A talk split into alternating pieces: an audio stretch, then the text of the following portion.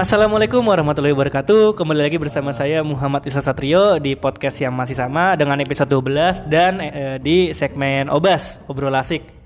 Nah masih dengan bintang tamu yang sama Yaitu Bang Tony. Halo Bang. Siap. Ini Bang Tony Tadi gue ulang lagi Sebagai intermezzo adalah Bang Tony itu koordinator dari Kelas Negara Muda Sebuah proyek dari Turun Tangan Jakarta. Heeh. Dan juga Bang Tony eh, termasuk pekerja freelance yaitu translator ya Bang iya. Karena latar belakang Bang Tony adalah pendidikan bahasa Inggris ya? Atau Iya. bahasa Inggris murni? Gua sastra Inggris. Sastra Inggris ya? Di UNJ, UNJ atau IKIP ya Bang?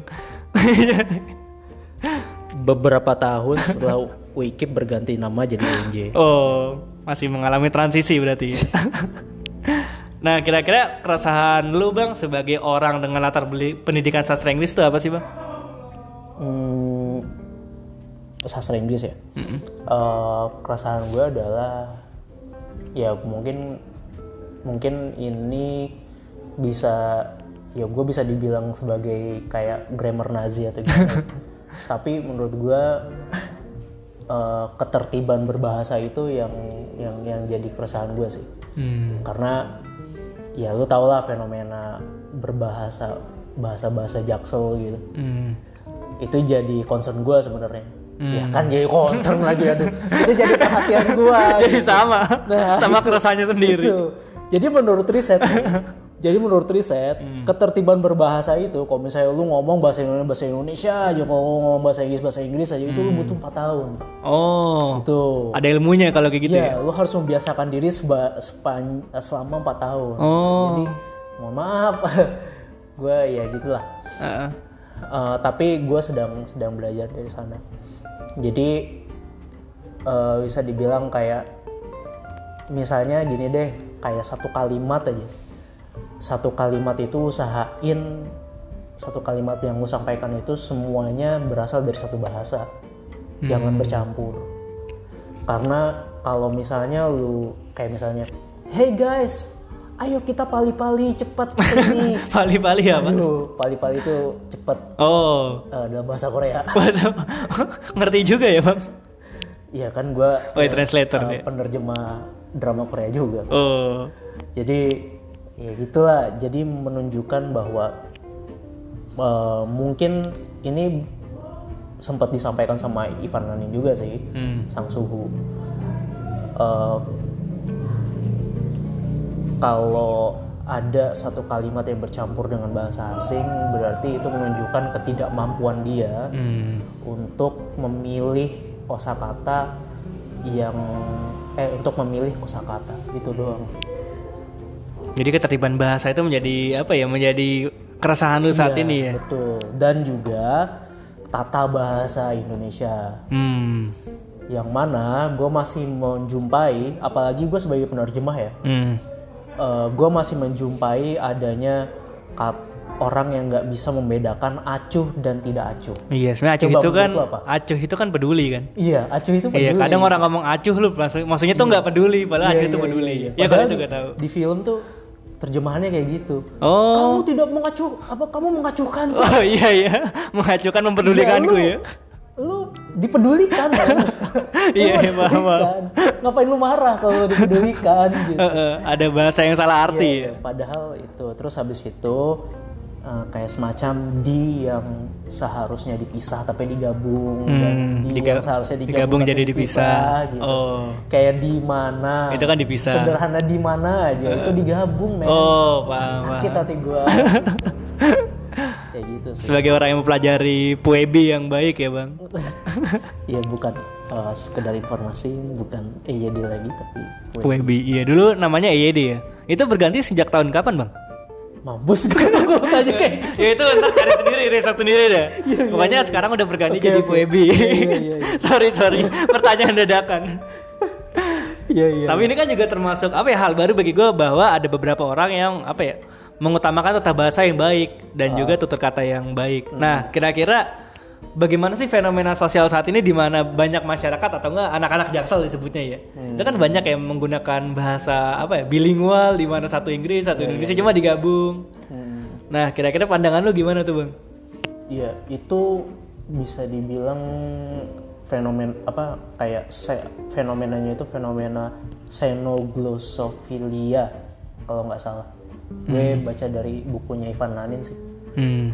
Jadi segala referensi berbahasa gue adalah dari Ivan Lanin. Oh. Panutan. Jadi Hai, itulah, eh, menurut gue eh, tidak salah sebenarnya kalau lo memang ingin mempelajari bahasa asing. Hmm. Tapi sebagaimana lu yang ada lu asal lu dari sini, lu berada di Indonesia gitu. eh, bagaimana caranya lu bisa memosisikan diri dengan baik dan membiasakan eh, berbahasa lu? Hmm. membiasakan tata bahasa yang baik. Setiap ada kesempatan sebisa mungkin sebisa mungkin eh, lu gunakan eh, ya bahasa Indonesia bahasa Indonesia aja gitu. Nggak usah kayak nyampur nyampur gitu Eh, tapi memang itu butuh pembiasaan sih. Hmm. dan ya apa ya yang mau gue sampein ya? Apa tadi tuh Eh,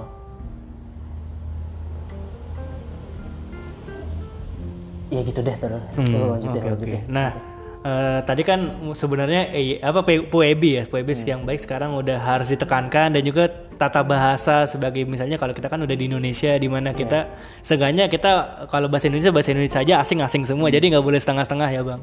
Nah, tapi kan gue nggak tahu ada pokoknya yang gue dengar-dengar dari tweet Twitter dan sebagainya ada beberapa bahasa Inggris yang susah untuk terjem- diterjemahkan ke bahasa Indonesia sehingga mungkin banyak orang yang nggak sengaja mencampurkan bahasa Inggris dan bahasa Indonesia. Misalnya ada beberapa kata yang nggak cocok diartikan jadi bahasa Indonesia misalnya. Itu gimana bang? Eh, contohnya deh lo kasih gue contoh Nah, gue gue nggak tahu nih, cuma gue pernah ngeliat tweet di mana misalnya eh, kayak tadi gue ngomong relate, karena kan gue Iya, yang iya, berhubungan lah, cuma gue karena nggak sengaja ngomong relate. Iya iya iya. Eh, jadi memang eh, ada beberapa beberapa kata yang memang lebih mudah, lebih berterima nih sama Iya. batin bahasa kita gitu. Eh, yang memang banyak yang lebih sederhana dari bahasa Inggris, dari bahasa Hmm. luar kayak relate atau kayak mouse Hmm. atau kayak crowdsourcing, Iya, crowdfunding, Fundraising. fundraising. Padahal sebenarnya itu ada padanan katanya gitu. Hmm. Cuma kayak online misalnya. Online itu kan kalau misalnya lu cari kosakata bahasa Indonesianya itu ada daring kan. Iya daring. Daring. Dia daring. Tapi lu kalau misalnya lu nggak biasa gitu, lu nggak biasa mendengar dan mengucapkan itu eh, bakal ada rasa aduh Hmm. kurang pas nih, ini kurang pas. Padanannya kurang pas. Oh, enggak, padanannya sebenarnya secara bahasa memang sudah ada sudah ada penelit ya gue tau lah badan bahasa pasti melakukan melakukan berbagai riset gitu Eh. demi menciptakan apa demi membuat satu kosakata gitu. Hmm.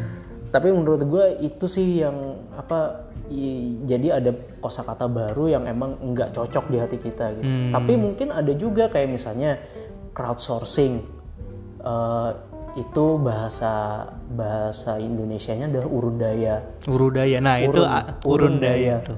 Masih asing sih. Denger enak kan enak kan dengernya gitu. Eh, cuma kayak masih asing Eh, banget. Tapi ketika lu eh, denger terjemahan soal mouse Eh, kan tetikus ya. hmm. Ini gimana gitu, nggak berterima gitu dari dalam hati lu sendiri. gitu. Eh, Jadi gua rasa mesti ada pembiasaan sih. hmm. Dan Paham, paham. pembiasaan itu ya sebisa mungkin eh, dimulai dari diri lu sendiri. Hmm. Dalam setiap kesempatan gimana caranya lu bisa tertib Hmm. bahasanya.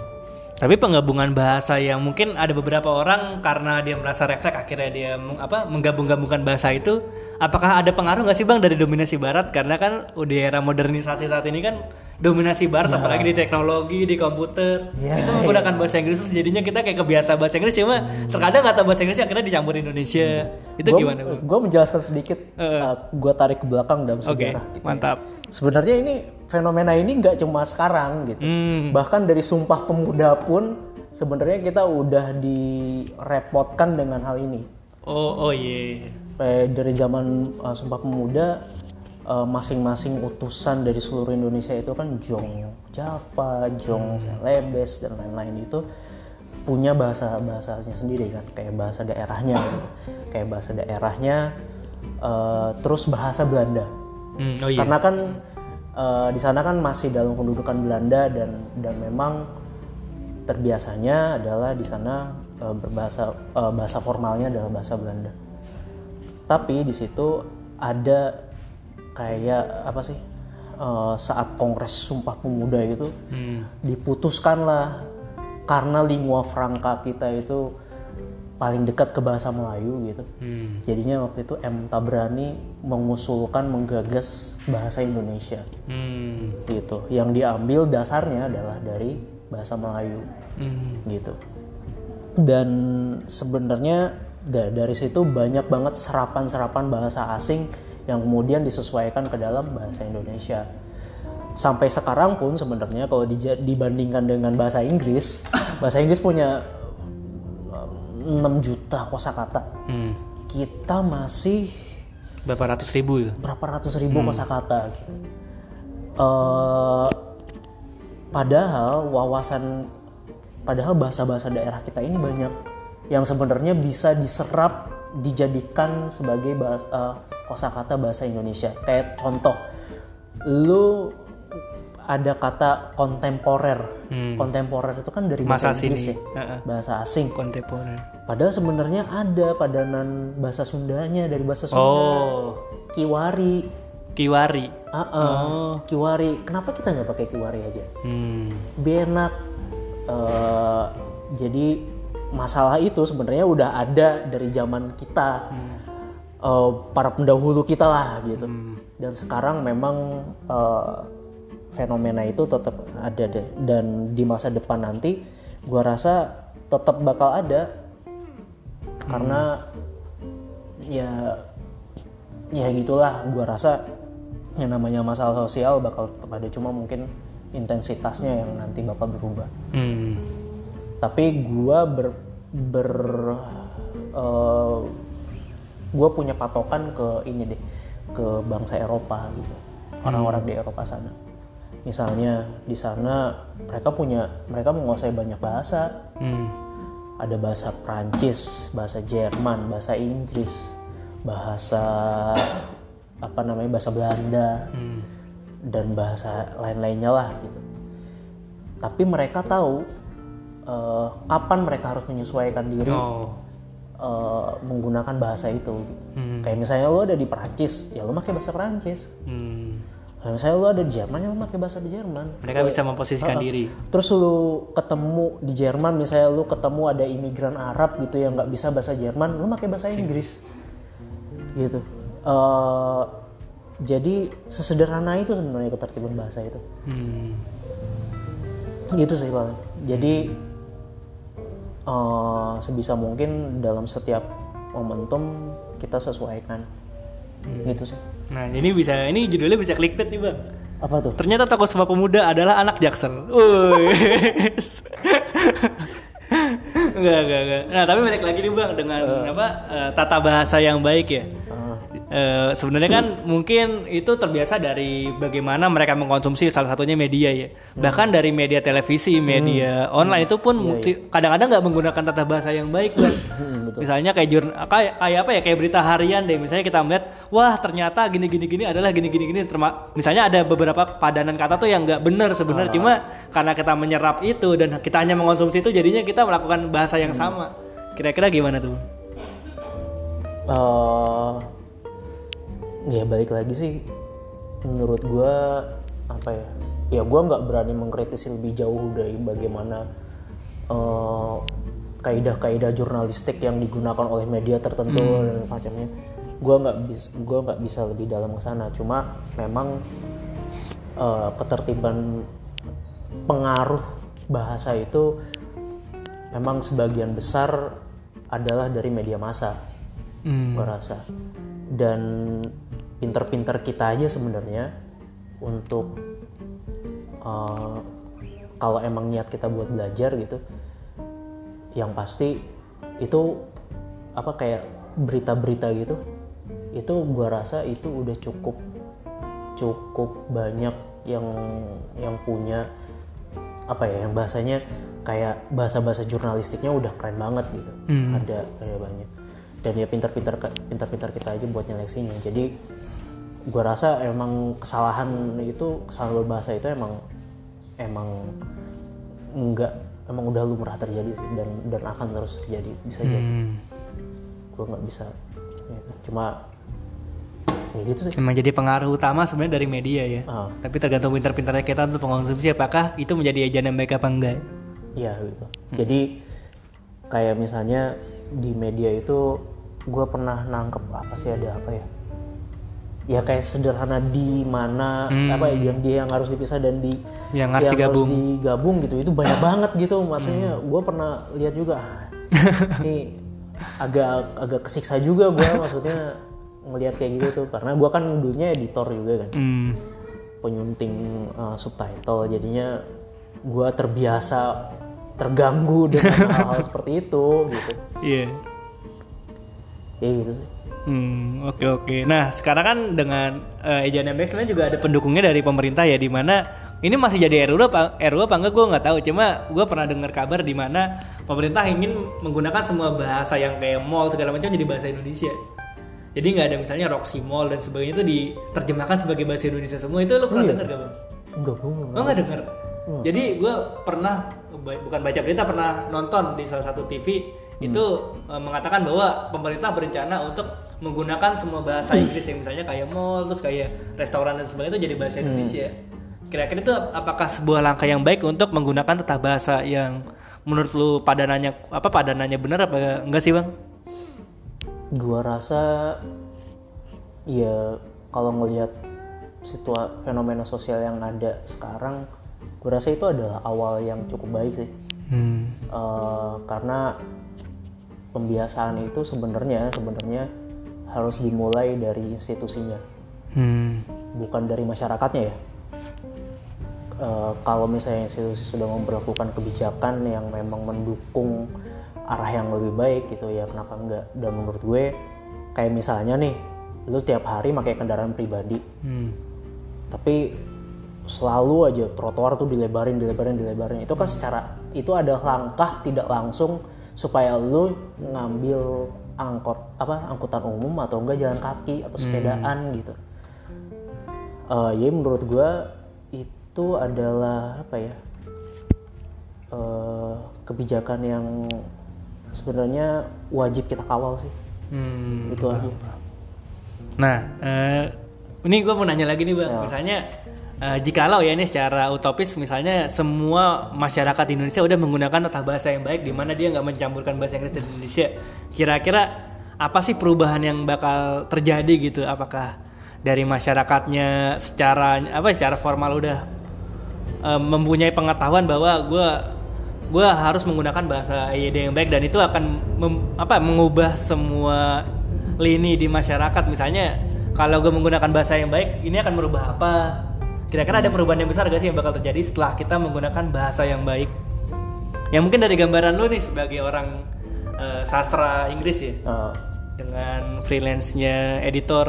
Ya freelance editor. Eh freelance-nya terjemah. terjemah ya penerjemah. Translator kok editor. Ah, translator. buat gue sih ini ya. Karena gue berpaku sama sumpah pemuda sebenarnya. Hmm. Kita ini berbangsa satu bernegara satu dan menjunjung bahasa persatuan. Hmm. Eh, iya balik lagi sih. Eh, menurut gue eh, kayak gini lah. Misalnya lu mengatasi konflik lu nggak lagi nggak lagi harus berkutat sama penyampaian narasi pada akhirnya lu bakal termudahkan dengan bahasa Indonesia. Gua nggak apa ya gua nggak bisa membayangkan bagaimana nanti kalau misalnya ini negara udah sadar apa penduduknya udah sadar betul tentang bahasa Indonesia menurut gua akan sama aja. Seperti Amrik dengan bahasa Inggrisnya dan Inggris dengan bahasa Inggrisnya. Eh, cuma mungkin dari situ eh, bahasa kita bakal lebih lebih lebih lebih mendunia aja cuma balik lagi sih kalau manfaatnya bagi kita sendiri adalah eh, kalau misalnya lu lihat di Eropa sana setiap di kongresnya itu eh, misalnya di kongres Uni Eropa Hmm. di setiap putusan itu mesti pakai headset Hmm. di mana ada translator yang ngomong gitu Oh, keren. sementara di Indonesia kita beda suku ya Hmm. beda suku beda daerah yang punya daerah nama apa bahasa-bahasa daerah yang beda-beda gitu. Eh, kayak kasus konflik di Ambon misalnya. Itu eh, mereka dipertemukan nggak usah pakai translator lagi men. Hmm. karena di di Ambon itu ada berbagai banyak berbagai macam bahasa daerah. Hmm. berbagai macam suku. Dan saat ada konflik mereka bertemu mereka nggak nggak pakai bahasa daerah mereka masing-masing dan harus ada translator di sana enggak Hmm. mereka cukup pakai bahasa Indonesia Hmm. gitu sih sih menurut gue apalagi dengan Indonesia yang yang sebegitu luas dan beragamnya Hmm. gue rasa eh, itulah bahasa Indonesia itu jadi instrumen pemersatu yang sangat kuat. Hmm. Jadi kekuatan bahasa Indonesia sebenarnya sebagai pemersatu ya, di mana eh, ba- dengan bangsa yang majemuk, di mana berbagai bahasa ada dari tiap daerah, itu bisa disatukan dengan bahasa yang sama, bahasa Indonesia. Betul. Itu sih. Jadi iya mungkin eh, ini gue nggak tahu ya apakah karena pandangan gue doang atau karena orang lain menganggap hal itu juga. Tapi banyak orang menggunakan bahasa Inggris karena pengen keren. Itu gue nggak bisa apa nggak bisa menafikan bahwa ada orang kayak gitu. Ada orang menganggap bahwa "Ah, kalau gue menggunakan bahasa Inggris biar keren nih makanya. Itu tuntutan pergaulan kali. Iya tuntutan pergaulan termasuk ya Kayak tuntutan dari lingkungan. pergaulan. Kadang gue juga agak kayak gitu sih. Kayak misalnya lu ketemu sama eh, orang-orang yang emang lebih necis gitu. Hmm. kelihatannya dan lebih berpengalaman apa lebih berpendidikan dia dari luar negeri dan semacamnya ya buat otomatis gue harus menyesuaikan itu Hmm. tapi ya sebisa mungkin ya itu cuma masalah komunikasi sih Oh. kalau emang lo nanti udah apa namanya berhadapan sama orang seperti itu tapi dia ngomongnya ke lu yang mana ya apa sih lu tuh nggak nggak nggak nggak kayak gitu nggak nggak terbiasa Inggris juga gitu. Hmm. ya lu tinggal tinggal apa ya nggak usah jadi grammar Nazi juga. Tapi eh, lebih baik membenarkan di kesempatan yang yang yang seharusnya. Kayak misalnya lu buat apa lu buat surat gitu atau gimana ya lu membenarkan di saat itu terus habis itu lu eh, kalau misalnya lawan bicara lu merasa agak mikir nih kata apa yang tepat gitu ya lu coba buat sambungin itu ya gitu sih se- se- sederhana itu Hmm. Oke oke. Nah ini ini ada satu keresahan lagi dari gue mungkin ya bang. Mungkin banyak orang dengan eh, latar beli- pendidikan yang tinggi dia menggunakan eh, tata bahasa di mana tata bahasanya terlalu akademis di mana misalnya bahasa-bahasa oh iya bahasa-bahasa ideologis lah ibaratnya. Dan itu disampaikan ke masyarakat umum yang mungkin nggak semuanya mengenyam pendidikan tinggi. Hmm. Nah kira-kira dari eh, apa? Lu kan sebagai concern di bahasa tuh kan gue lagi-lagi bilingual sebagai orang yang fokus di apa ya tata bahasa yang baik kira-kira eh, apa ya penyampaian kayak gitu tuh benar gak sih bang? Di mana kita menggunakan bahasa yang mungkin sulit ya, yang bisa dipahami dengan Hmm. tingkat pendidikan yang lumayan terhadap masyarakat yang kita nggak tahu tingkat pendidikannya kayak gimana. menurut gue itu teknik komunikasi sih iya balik lagi lawan apa yang lo hadapi itu siapa balik lagi situ kalau misalnya lo adalah orang yang berasal dari pendidikan yang begitu tinggi misalnya udah di S3 gitu Hmm. lu terbiasa ngomong-ngomong soal data gitu lu jelasin ke ibu lu misalnya yang biasa ngomong-ngomong masalah sederhana apa kata-kata sederhana gitu ya nggak akan nyambung men Hmm. kayak misalnya lu eh, nyari nyari pasangan aja gitu Hmm. eh ya pastinya lu pasti bakal berusaha untuk untuk menyesuaikan pola komunikasi lu dengan calon pasangan lu gitu Hmm.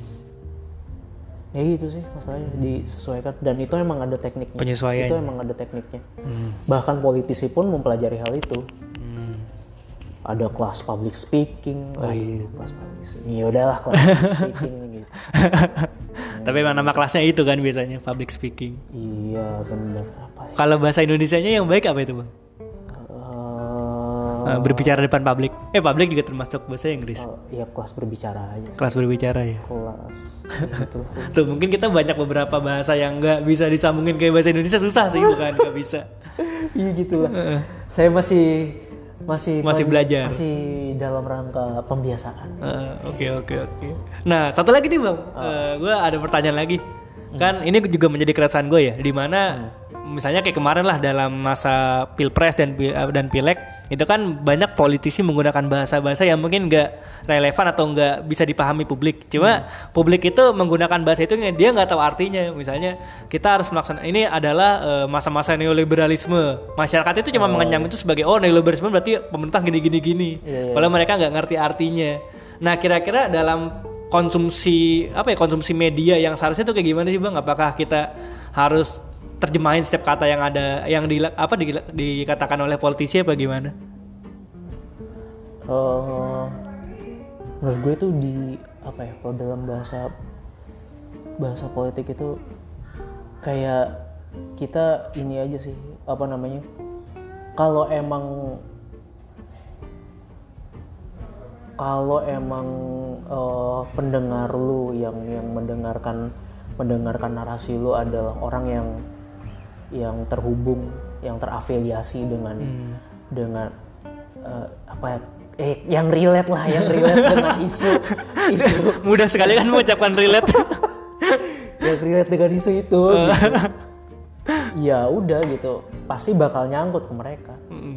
Eh, pun ketika lu ya kita harus kita harus eh, waspada terhadap isu laten komunisme dan Iya. lain-lain padahal ketika lu dijelaskan soal komunisme itu apa? Hmm. pasti oh ya itu tidak apa namanya? Anti Tuhan. anti Tuhan dan lain-lain. Selain itu apa? Iya benar-benar. udah gitu. Padahal kan ada banyak ya maksudnya komunisme itu di ada banyak turunannya gitu. Nggak nggak sesederhana iya anti Tuhan anti Tuhan. Nggak kayak gitu juga. Jadi ya apa namanya bahkan Karl Marx itu kalau di Venezuela itu disandingkan dengan Yesus ada patung Penyelamat Marx ya. dan Yesus gitu Hmm. jadi eh, kualitas bukan kualitas ya maksudnya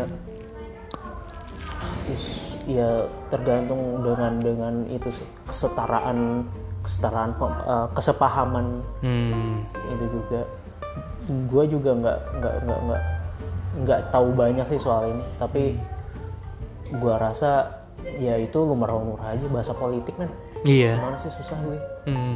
Bahkan bahasa ekonomi lebih sulit setahu gue. iya iya, yang dibicarakan di TV cuma lagi-lagi masyarakat itu kan nggak apa ya nggak punya tingkat pendidikan yang sama dengan pakar-pakar di TV kan uh, uh, uh. Ya, ya selama apa namanya selama target lu adalah adalah masa yang emang uh, sepemahaman sama lu ya udah. Sampaikan na- apa kalau misalnya lu sampaikan satu isu tertentu ya itu bakal menang. Kayak gitu sih. Kalau misalnya lu sampein eh neo- neoliberalisme ke ke masyarakat penduduk kampung kumuh misalnya gitu kampung pinggir sungai ya nggak bakal kena. Hmm. Kecuali kalau bahasanya soal kemiskinan penggusuran penataan itu pasti bakal kena Hmm. Nah, ini pertanyaan terakhir. Kira-kira tips lu nih untuk teman-teman yang ingin apa ya, memperbaiki kosakatanya, memperbaiki tutur bahasanya, tata tata apa tata bahasanya. Apa sih langkah-langkahnya dan berapa waktunya berapa lama gitu untuk mempelajari hal itu, Bang? waduh kalau soal waktu sih tadi udah dari awal gue jam 4 tahun ya. empat tahun itu itu ini ya itu apa namanya eh hasil penelitiannya ya Hmm. tapi menurut gue haruslah lu peduli sama bahasa sendiri dan biasakan Eh, usahakan dalam setiap kesempatan uh, lu coba untuk ya itu tadi sa- uh, menggunakan satu kalimat yang satu bahasa penuh udah Hmm. Itu aja sih.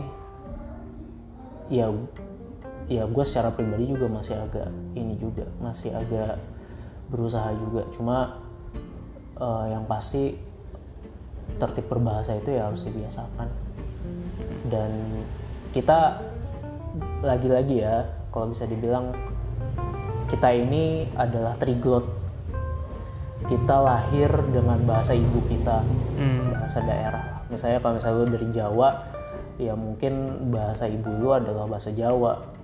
Jadi apa namanya lu dibiasakan masa kecil lu dengan bahasa Jawa. Kalau keseharian lu di rumah bahasa Jawa. Eh, tapi di sekolah kita diajarkan bahasa Indonesia. Dan eh, untuk menggapai pengetahuan luar juga gitu ya kita diharuskan mempelajari bahasa asing. Dan gua rasa eh,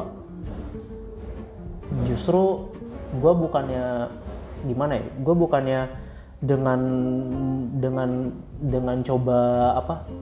Aduh apa sih bahasanya? Dengan coba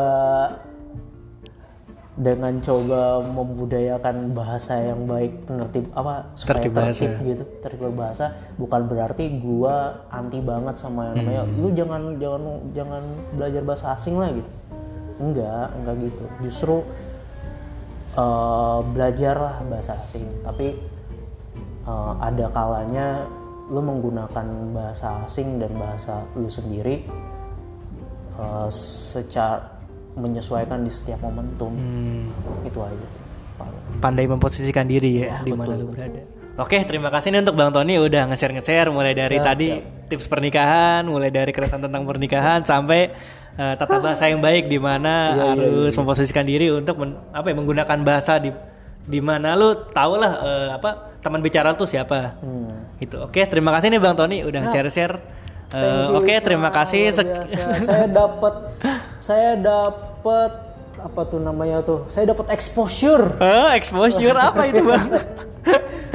Akhirnya saya ada dalam podcast. Luar Akhirnya biasa. perdana ya Bang. Oh, aduh. Sebagai koordinator kelas negara muda, mantap. Mantap ya. Oke, sekian episode 12 kali ini dalam segmen Obas. Terima kasih yang sudah mendengarkan. Wassalamualaikum warahmatullahi wabarakatuh.